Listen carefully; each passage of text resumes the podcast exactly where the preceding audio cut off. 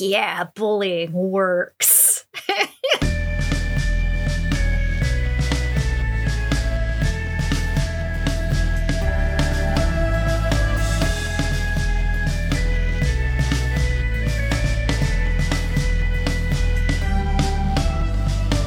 Hi, I'm Milk, and I'm Cake. And this is Nymphomercial, the podcast that reviews hentai both enthusiastically and regrettably. And you might be noticing, like, hey, 69 came out a while ago. Well, 69 was the first chapter of a longer series, and so we're doing this new format to kind of review long format hentai because there's some cool ones out there. And yeah, so this is 69, part one, point two, Electric Boogaloo. But remember, You did this to yourself. yeah, you're here listening to more stuff.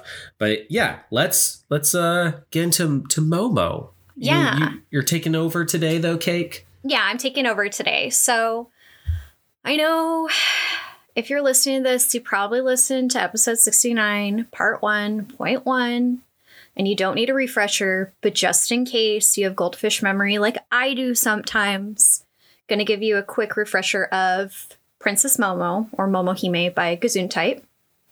But if you didn't, go go listen to that. Give us more numbers. yes, please. It's nice to like look at our numbers and see people like going through a bunch of the archives and listening to episodes. That always makes our hearts happy. So please, please do. okay, so goldfish memory. Okay, so quick recap. Princess Momo is a story about this girl who lives with her grandma and grandpa in the mountains in this like post apocalyptic wasteland. Her grandpa found her inside of a floating torso and yanked her out of the vagina of this floating torso and raised her up into a good little girl. And she's grown up, and Oni start attacking the village, and she finds out what? Oni don't attack the village. She attacks the Oni. Yeah, yeah. She goes off to the the like mechanical wasteland Yeah. and turns the power on. It wakes up a sleeping Oni that was the power supply. Yeah. Turns out her grandma is an Oni who was using her own horns to keep that Oni at bay. Now her grandma is on death's door, death's bed. The bed is a door. I don't know Mhm. how that euphemism works. The door is ajar. yeah, major tilt energy here. But anyways, grandma's dying. Momo is off to seek the wizard or some bullshit. Yeah. Uh, we'll find out. She's off to Onigashima Yeah. to cure her grandma. And it's basically, if you've read or heard the story of Momotaro, it's like a horny version of that. It's kind of fun reading this with a, a background in Japanese folklore. So, because it, it stays pretty faithful. Because the Oni is attacking is part of the original, right? Yeah, which is why I have goldfish memory. I'm just like, I've got my Momotaro script in my head. I'm like, okay, Child and Peach, Onigashima, next one. Yeah. See, I'm here to ground us because I've never read the original. the the like most knowledge I have is like the baby born from bamboo was the inspiration for a Pokemon, and that's like a different story, anyways. That's Kaguya Hime. Yeah. This story has some, I should say, this hentai has a little bit of flavor from Kaguya Hime too. Um, and I'm curious to see how that progresses as well. I do want to say just some tags and trigger warnings for this one. Um, there is going to be some discussion of rape. Um, so, just as a heads up, there's also some degradation and some very blatant sexism in here. Um, so, just as a heads up, our other tags are ahegao, cream pie, uh, sex addiction, sex toys, masturbation, and public sex. Oh, and murder. We forgot to mention murder happens in some graphic ways, but we don't focus too much on that. All right, shall we get into it? Yeah, we, we have a very special page between the chapters. Yeah, so this hentai has a lot of appendices. It's like a horny Lord of the Rings um, that goes into different aspects of um, parts of the story, like things that they might not elaborate in the hentai itself, but kind of add to the world building, as an appendix would. So we have a special appendix. This is amazing. It's a complete anatomical chart of an oni. Some of it is like cool, okay, interesting anatomy. And then other parts are there's a spring inside of its leg, a spring muscle. and um, I feel like the most interesting takeaway from this is that in an Oni's cock, there's a second brain in the tip of the head. Um, oh, I didn't even notice that. Yeah, that was immediately where my eyes went. I like the lightning bolt pouch in its forearm connected yeah. to the lightning bolt nuzzle. Yeah, that's that's pretty great. Just in the left arm. The right arm is heat. Mm-hmm. The heat bolt's connected to the heat pouch. The heat bolt pouch is connected to the Oni skin. Another important thing to note about Oni, and they kind of touched on this in the first chapter, and we're going to get into a little bit more, is that Oni's horns are a big source of power. And that's also partially how Princess Momo's been able to get a burst of power by using her grandma's horns, since her grandma's part as well the understanding of the horns has yet to be fully identified because it seems as though there, there's actually a small horn coming from the flesh, and then what we would perceive as the horns is actually like um, a shell of the mm-hmm. horn, like to cover it, like an M M&M, and M, a chocolate shell housing yeah. a, a peanut inside. yeah, the the the chocolate is the energy, the peanut is the real horn, and grand reveal this is going to be really important going forward how to kill an Oni. So, if you want to kill an Oni because they're all but invincible, the only way to do it is to cut off its horns after draining its balls dry of infinite energy. So, you gotta fuck them and then cut their horns off. Of infinite energy. That mm-hmm. how do you drain infinity? Anyways, I'm I'm overthinking this. All right, so let's get into chapter two. We open with Kibi and Momo walking through the wastes, and you can just see ruins of buildings and presumably abandoned human dwellings.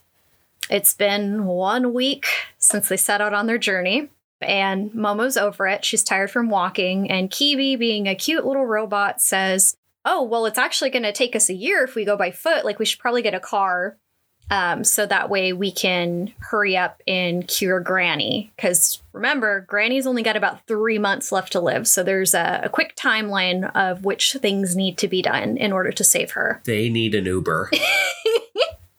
yes. I think it'll be too expensive to take an Uber, though. Yeah. We should mention that our, our robot little friend looks like a little burlap sack. Mm-hmm. He is from the distant past, and so Momo has no clue what a car is. Yeah.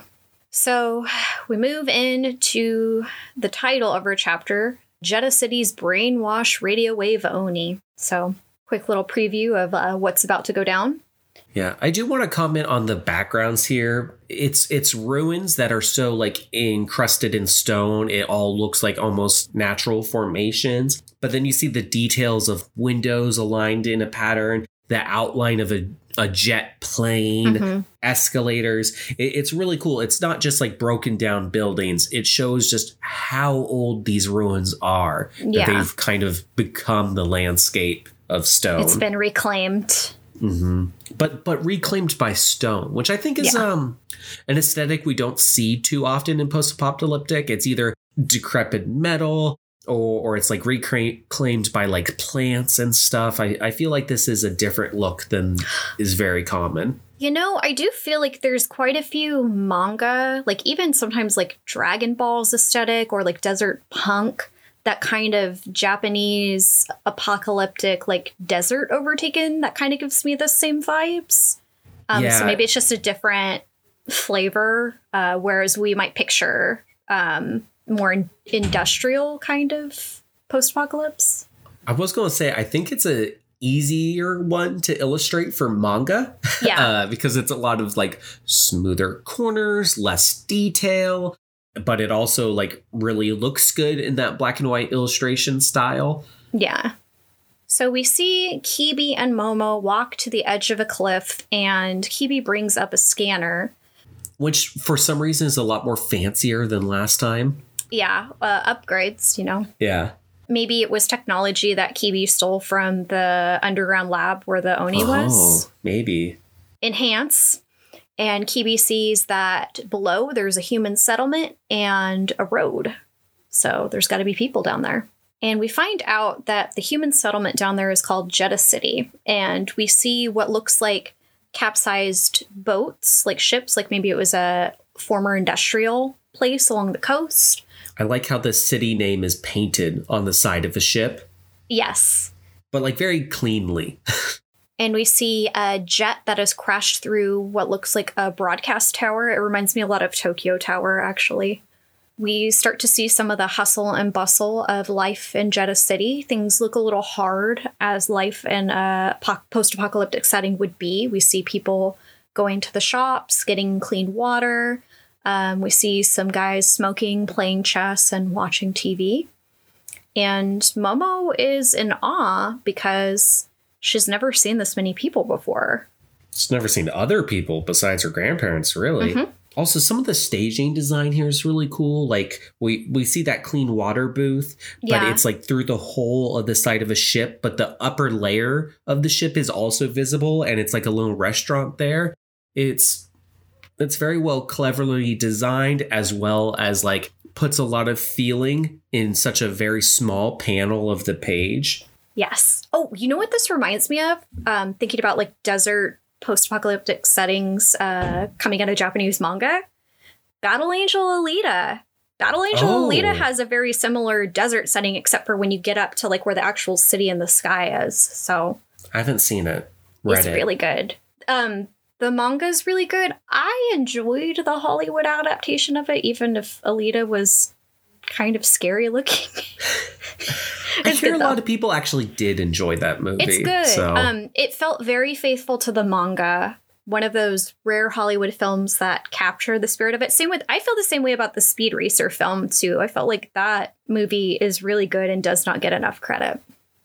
But anyways, I'm gonna have to learn about that real soon for an upcoming project. keep keep your eyes tuned. if you need help, come to me because I like Speed Racer a lot. Okay. So the other thing to note about the city is that they have running power, which is also something that Momo's not super familiar with, too. And what's even more amazing is that they've got TV, pinnacle of humanity, television. Yeah, 1080p. So Momo is walking through Jeddah City and being a very beautiful, voluptuous woman. People take notice. Almost naked. Yeah, she's almost naked. She's wearing like it reminds me of like Hakama if you hiked them up really high. Yeah, she's just wearing like a cloth in front, a cloth in back, tied around the waist. No underwear either. Yeah, no underwear either. So a little bit of wind shows full full ass. Mm-hmm. And anything else you could imagine. Exactly. So she walks to like the edge of like a railing, stair railing, and she sees something going on, a commotion. And what do we see? We see two guys.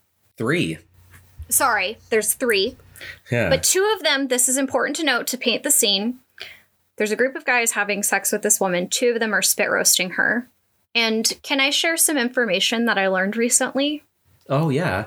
Um, because we had talked about this in a previous episode. We had talked about Eiffel Towers. Do you remember what an Eiffel Tower is? Yeah, you know, like uh front to back and like holding hands and stuff. Yeah, or kissing on the mouth. Yeah. So I wanted to know what the distinction is between an Eiffel Tower and a spit roast. hmm What do you think the distinction is? Um, I, I don't know, honey glaze? Yes. So the distinction between an Eiffel Tower and a spit roast are basically the same, other than, like you said, Eiffel Tower, the point is you're holding hands or kissing on the Mhm. mouth and making a triangular formation over the partners who's in the middle. Spit roast is very much a position where you don't have any contact with the other person on the other side having sex with the person in the middle. You just focus your hands on the person who's in the middle. Yeah, yeah. Yeah.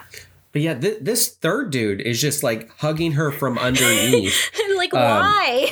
and, and like and he's having sex with her vaginally where where the spit roast is happening anally. yeah. I feel like this is like your appetizer, you know, of a spit roast, also being cooked at the same time, but it'll be done f- sooner. I'm just gonna say too, like if you're going in for a spit roast, like you're already achieving some sort of form of intimacy with everybody involved. Just hold hands and kiss on the mouth. Like it's fine. It's okay.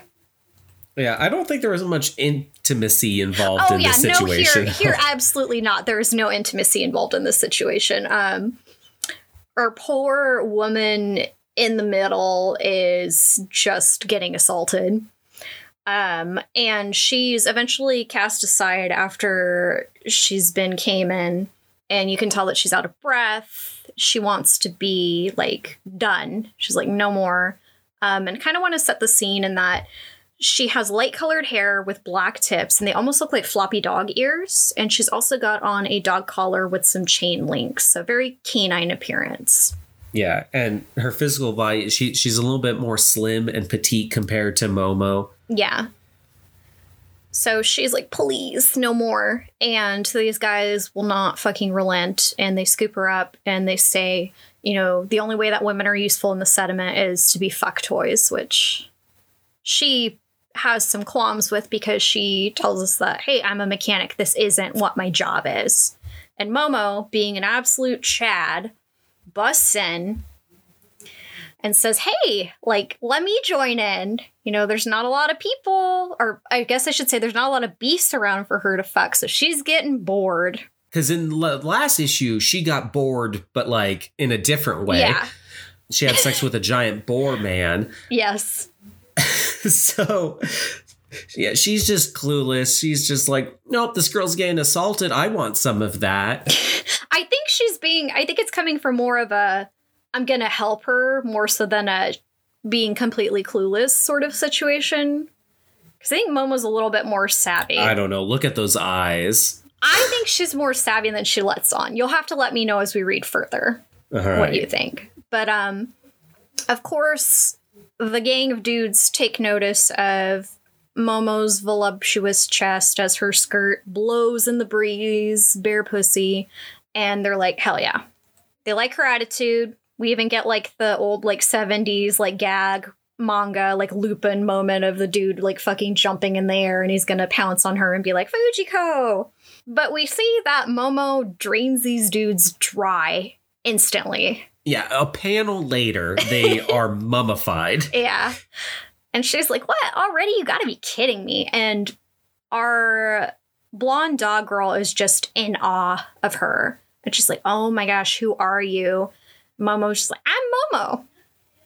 And another group of guys comes and they're like, Oh, we haven't seen her before. She's a babe. Let's have some fun. And Momo is down to clown because she wasn't satisfied before.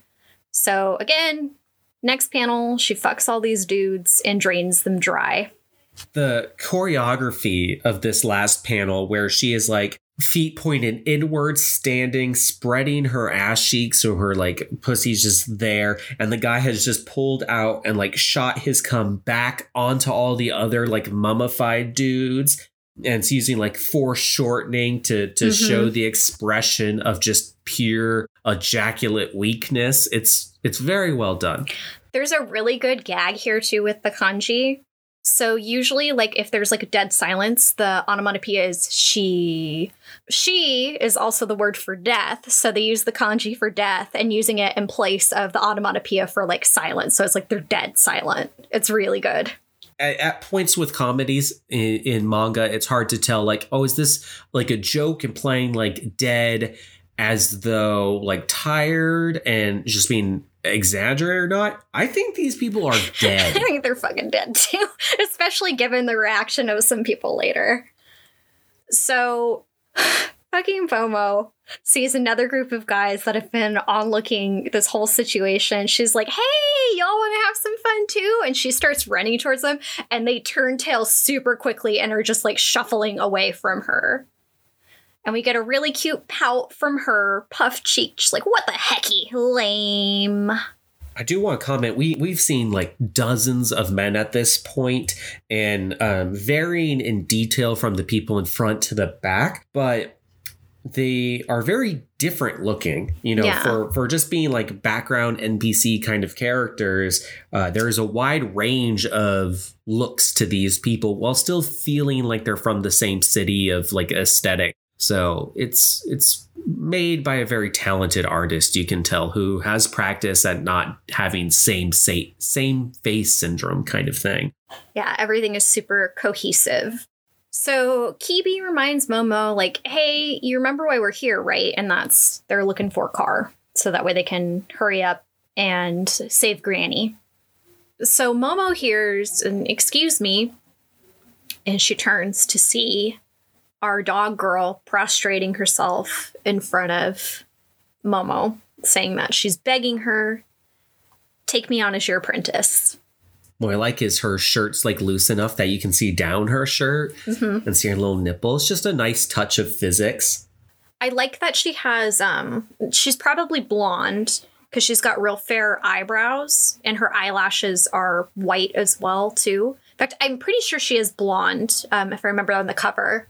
I'm looking at it now. The the cover page is colored and she's blonde and the and the tips are kind of like a deep brown color. Yeah. While Momo has black hair mm-hmm. and red eyes. Our dog girl says, like, please, I really want to be your apprentice. And Momo's like, I don't know anything about that. I came here just looking for a car. And our dog girl says, Oh, leave it to me. I got this.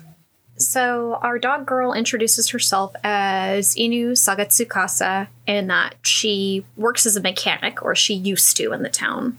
And she's trying to say, like, hey, if it's all right with you, can you please call me by my last name, which is Sagatsukasa. She doesn't want to be called Inu. But of course, Momo just steamrolls through and is like, nice to meet you, Inu. And Inu just is so submissive that she's like, yeah, that's fine. this is fine. Very much a dog move. And Inu, that's like It's dog, literally dog. Oh, it is just literally dog. Yeah. What about the Yeah. the last name? Um, her last name, Sagatsukasa. It sounds like a more common last name. I'm not sure what kanji would be used. Uh, Let's check. Yeah, I don't think there's anything particular meant by her last name, Sagatsukasa. Not that I know of, at least. Okay. So Inu decides to take Momo to where her workshop is, and she said prefaces it with, you know, it's been a while since I've been here before. And two months ago, she'd tried to build a car to leave the village. Um, she basically made an all-terrain vehicle, so that way they could that way she could get out of there. She said the vehicle's almost done; it just needs a few repairs, and then they can leave. So they go to her mechanic shop and walk inside. And what do they see? They see basically a couple groups of people fucking while watching TV. Some squatters, sexual squatters. Still three men per woman. Yeah. I'm wondering if in this setting, maybe like there's less women kind of thing, or if it's power play. Like, I don't, I don't know. Maybe these women are demanding. They're like, we need every hole taken care of at once. Which, like, you know, power move. Yes. Get your needs fulfilled. So Inu's pissed. And she's like, What the fuck are you doing in my workshop? Where the fuck's my car? Because it's clearly gone. And before she can even beat the shit out of these dudes, they grab her and start spit roasting her again. And they're wondering who she is, and they're like, Oh, she's probably an actress, implying that she's a porn actress. We'll get into this in a second. Because of the collar specifically. Yeah. So Momo just kind of pauses, and then we move to another panel, and it's very clear that Momo fucked them dry. Again, they're mummified. She's patting her hands as though like she beat them up, but the mummification does imply she had sex with them. And she's like, man, these guys are gross. I'm starting to get annoyed because it's constant. Just these groups of sex crazed dudes. And Inu says it didn't used to be like this. And that it used to be a really nice place in this town where everybody got along and worked together. We see her looking at a picture of her with presumably her guardians, two dads. Back when she was a pup. Mm-hmm. She's a little pup. She says, but it all changed when the Fire Nation attacked. I'm just kidding. It all changed when he arrived. And points Momo's attention to the TV.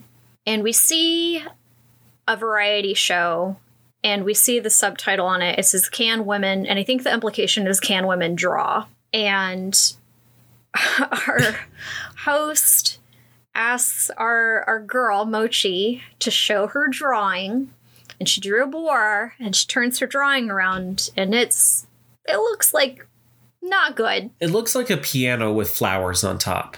Yeah. I was gonna say it looks like a, a kindergarten drawing, but that's kind of mean to kindergartners. They're still learning foundational art skills, so I'm not Yeah. gonna dunk on children.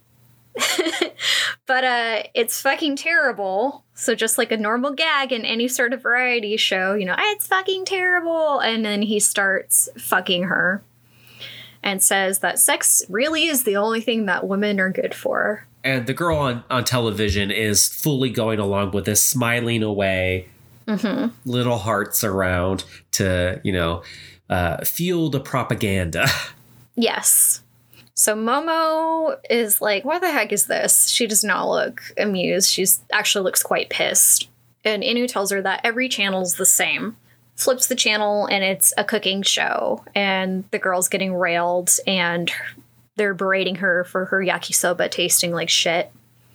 Flip the channel again, and it's like some sort of sex battle game, and it's this girl named Cowding versus a hundred guys, and she's just fucking all of them.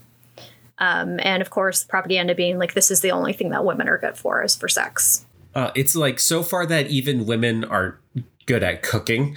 like as a terrible stereotype that's been like established in the past. Not even that. they're, Yeah. they're going full full for just sex. And then to add on more propaganda, we flip to the news station, and next in the news, a manhole said to have been partly constructed by a woman has exploded. The the fact that it's a manhole constructed by a, a woman. Uh, for a moment, when you started that sentence, I thought they were calling a woman just a manhole.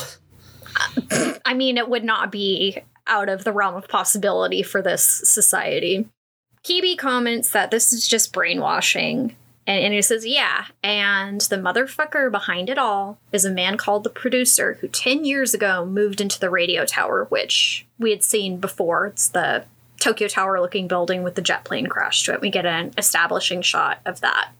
And we've seen this at a few angles now, which is Yeah. pretty impressive because it's a lot of like geometry. Well, and like we talked about in um, last episode with Lemon Font, like drawing machines is hard. Yeah. So we see a guard burst into the room and saying, Producer, we got some trouble, while the producer is filming a girl sucking his cock. Or rather, I should say, he's forcing her onto his cock and face fucking her. Did we mention this started about 10 years ago? So, like, a long enough time to impactfully change, like, a Yeah, society. Yeah.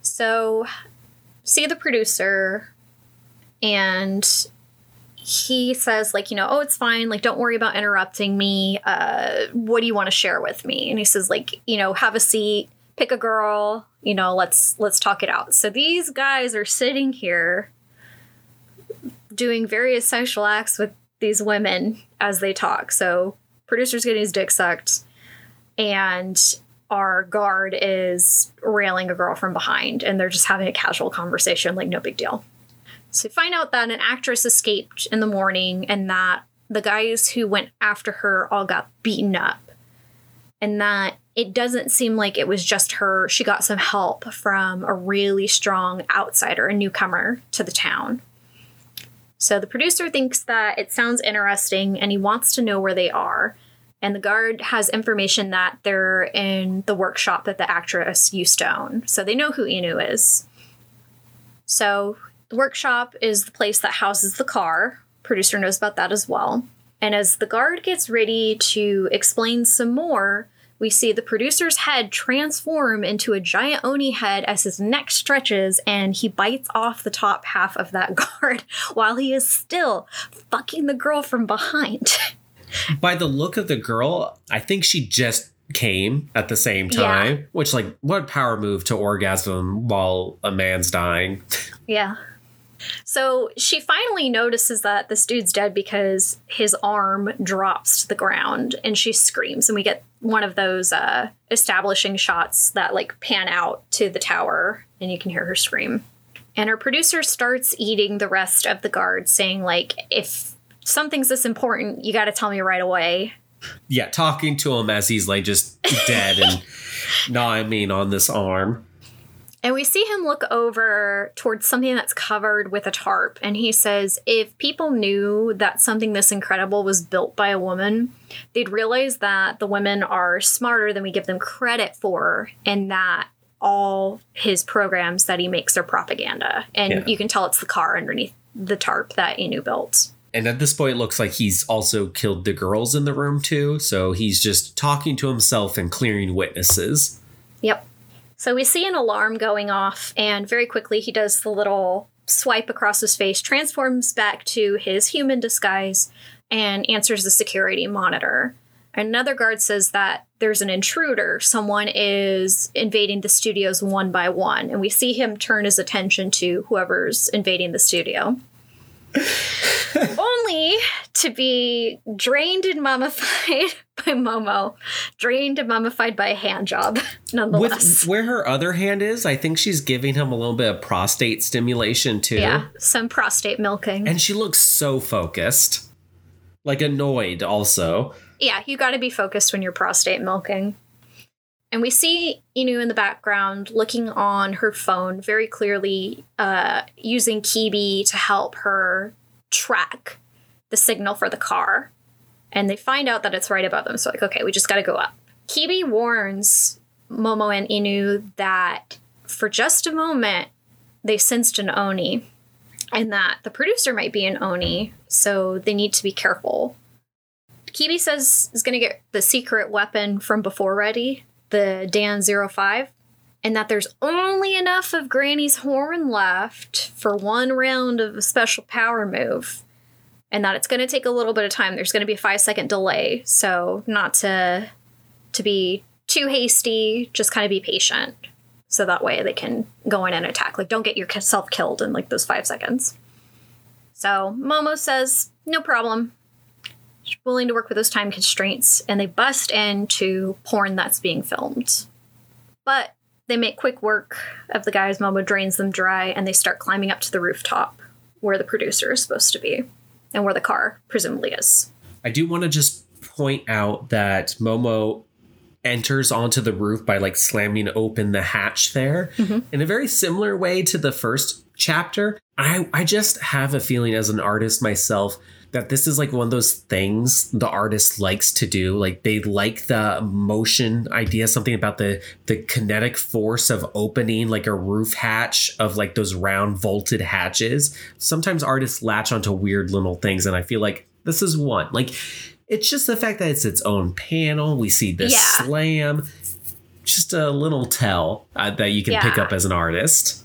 I hate to call it like a fetish or a kink, but that's Yeah, you know, it's not like super overdone or it's like Yeah. very explored. It's just like you can tell that when they have the chance, they do it. And it might be subconscious. It might be like during the story planning, they like imagine it more frequent than other types of like entrances or scene transitions. I've done similar things. Like I've noticed in my pre planning of like stories, I do a certain motion more than others because it just kind of comes naturally to the imagination. yeah. And everyone has their own little thing. And if you really look, you'll be able to start picking up on that. Gesundheit's tell or kink is hatches. Yeah, yeah. Okay, well, we'll have to keep looking out for that in the subsequent chapters. So they're near the top of the tower and they realize that they got to take the elevator to head up. However, they see something leap down as Kibi begins the countdown to ready the transformation power for Momo. And we realize the person that jumped down is the producer, who is moving at superhuman speed as Momo dodges back to try and protect Inu but the producer is too quick and swoops behind her and grabs Inu and rips her clothes off. Just as Momo begins to glow with power. So the producer shows his true colors. He's got Oni face again, rips off Inu's clothes, and is holding her hostage. Momo's pissed and is ready to go beat the shit out of the producer, but he tells her, wait a minute, I'd think twice before you do that because his cock is growing bigger and he says if he slams it inside of Inu, it's probably gonna kill her and rip her apart. So Momo pauses for a minute trying to figure out what to do. And producer still shoves his cock inside of Inu. But now that it's tiny, yeah. It's small, so she's okay. He asks Momo to listen to his demands and says, Turn that pretty little ass of yours this way, please. So Momo complies, and we see her butt and her pussy splayed open because she's not wearing underwear. The producer asks her next to kneel onto the ground, and she does. She prostrates herself on the ground. So our producer gets excited at the sight of Momo prostrating herself with her ass facing him. And he starts railing Inu and he's getting all excited. And he comes so much so that he conflates poor Inu's belly. Um, and of course, just like all the other guys before, casts her aside and goes full Oni, full transformation, and starts railing Momo. However, Momo's pissed and she says, How dare you do that to Inu? And that she's never going to forgive him. And she uses her special peach blossom origin attack to suck out all the energy of the producer and drain him dry. Yeah, we see him coming from his horns. I think it's supposed to be lightning because we'll talk about this in a second.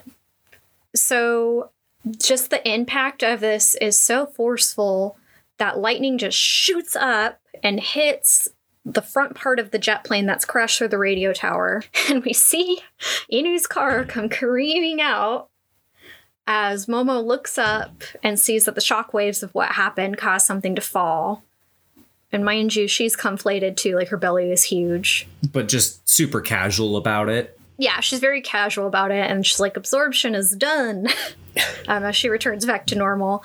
And the car falls on top of the Oni, uh, chopping his head and his arms off as Kibi swooses in to quickly collect the Oni's horns since he's been drained dry and they can get the horns, no problem. They look like those little chips.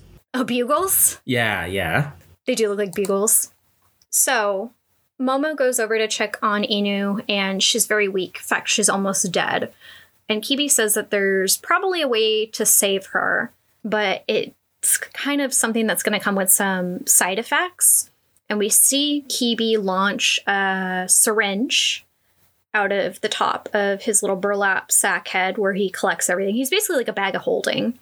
So we see a syringe full of something. Do you think it's the Pfizer, the Moderna, or the J and J?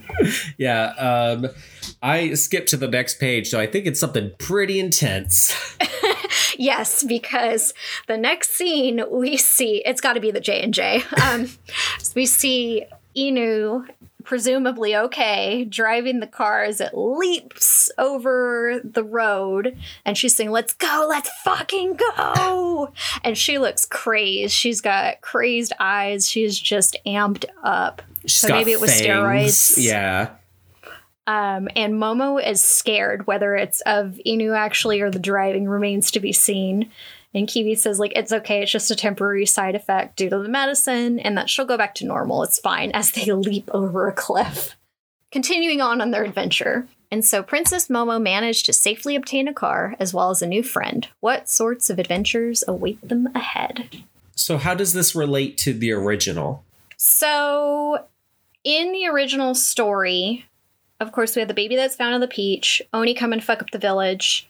Um, Momotaro wants to go kick the Oni's ass and get shit back. Grandparents are like, it's too dangerous, but Momotaro cannot be convinced otherwise, so they give him this little Japanese sweet called a Kibi Dango, which is where Kibi's name comes from, to take on his journey and support him. They're like, okay, you're going to do this, go ahead and go. Momotaro starts off on his journey, and the first thing that he meets on his journey is a dog. Okay. And he gives the dog a kibi dango, and the dog says, Where are you going? Momotaro says, I'm going to Onigashima to kick some Oni ass. And the dog says, Okay, I'll go with you. Yeah, so we're we're taking the story plot of Oni's attacking and separating it kind of through our journey. So instead Yeah. of just Oni's attack and then journey, it's being dragged out. Yeah. So we have the Oni fighting in the first place, and then we have the Oni fighting in the second location. So I have a feeling the next plot point will also be interrupted with, by an Oni, which wasn't part of the original, I'm guessing. Yeah.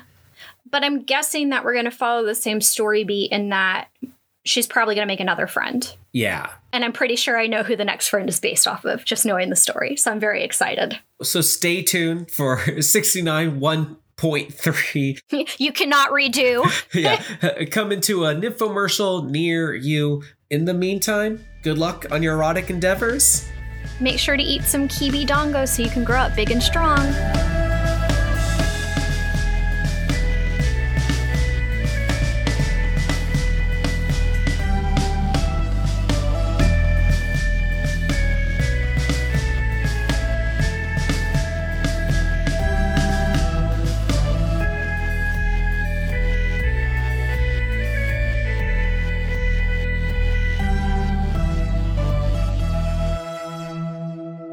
Yeah, you got to be focused when you're prostate milking.